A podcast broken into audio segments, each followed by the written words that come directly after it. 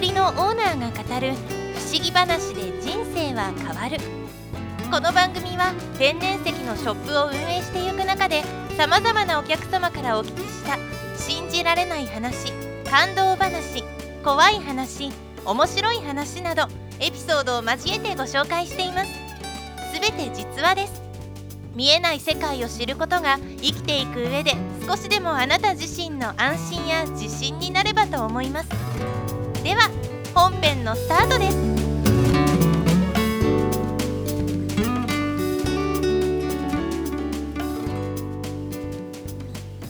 こんにちは。天然石祈りの店長河野です、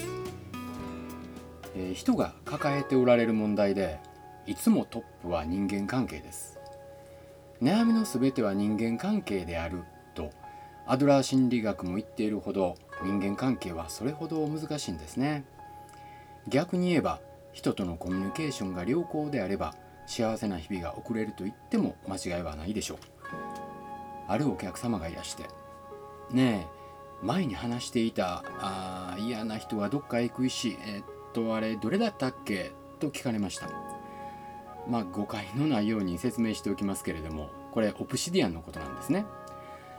オプシディアンは自分にとってマイナスとなるような人物を遠ざけてくれるといった効果もありますけれど普段から反りの合わない人を魔法使いのようにですねポーンと飛ばすわけではないんですよ。オプシディアンの鉱物そのものについての説明とか細かな効能などについてはこのボッドキャストのオプシディアンの実力といった回で説明してますのでぜひお聞きになってみてください、えーそもそもその人にとってマイナスとなるというそういう見方も曖昧ですよね。嫌だと思っていた人だけれども後で考えると結果的には自分にとってプラスだったということはよくありますから。僕が思うのはですね、えー自分にとってマイナスというのは自分らしく振る舞えない態度や感情を持たないと関係が維持できないことを指すのではないんでしょうか。自分らしくない態度を続けてまで関係を維持するというのは結構ストレスのたまることですからね。つまりオブシディアンは自分らしさを表現できるような環境を整えてくれる石なのだと思っています、えさて以前もこの石のことを書きましたけれども今回のオブシディアンの粋な働きをご紹介したいと思います。先日久しぶりにいらしたご夫婦です。最後にお会いした時に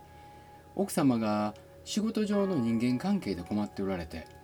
どうしてもその関係から抜け出したいということをお聞きしたんです。それが気になっていたもんですからその後いかがですかとお聞きしたらそれが驚きなんですよと語ってくれました。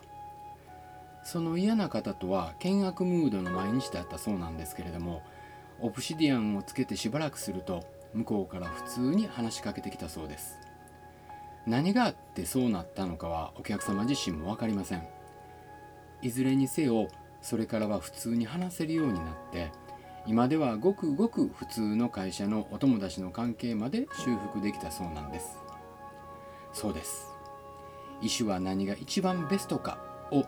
持ち主には考えられない形でフォローしてくれているのだと思いますね、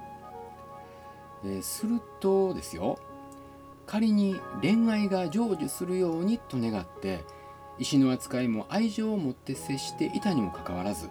全く状況が変わらないという場合ですね。これはその恋が実ることがいずれその方にとってマイナスとなるよという意味で効果が現れているのかもしれませんよね。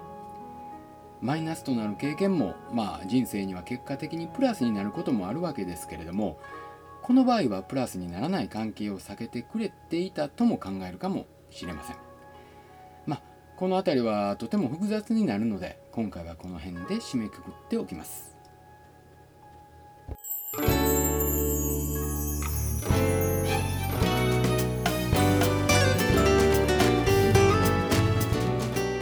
今日のお話はいかがでしたか？ポッドキャストではいつものブログの中から内容を選んで話しています。エピソード一覧の中にブログの URL も紹介していますのでぜひ覗いてみてください。また番組の感想やご質問はコメント欄からお願いします。それでは次回またお会いしましょう。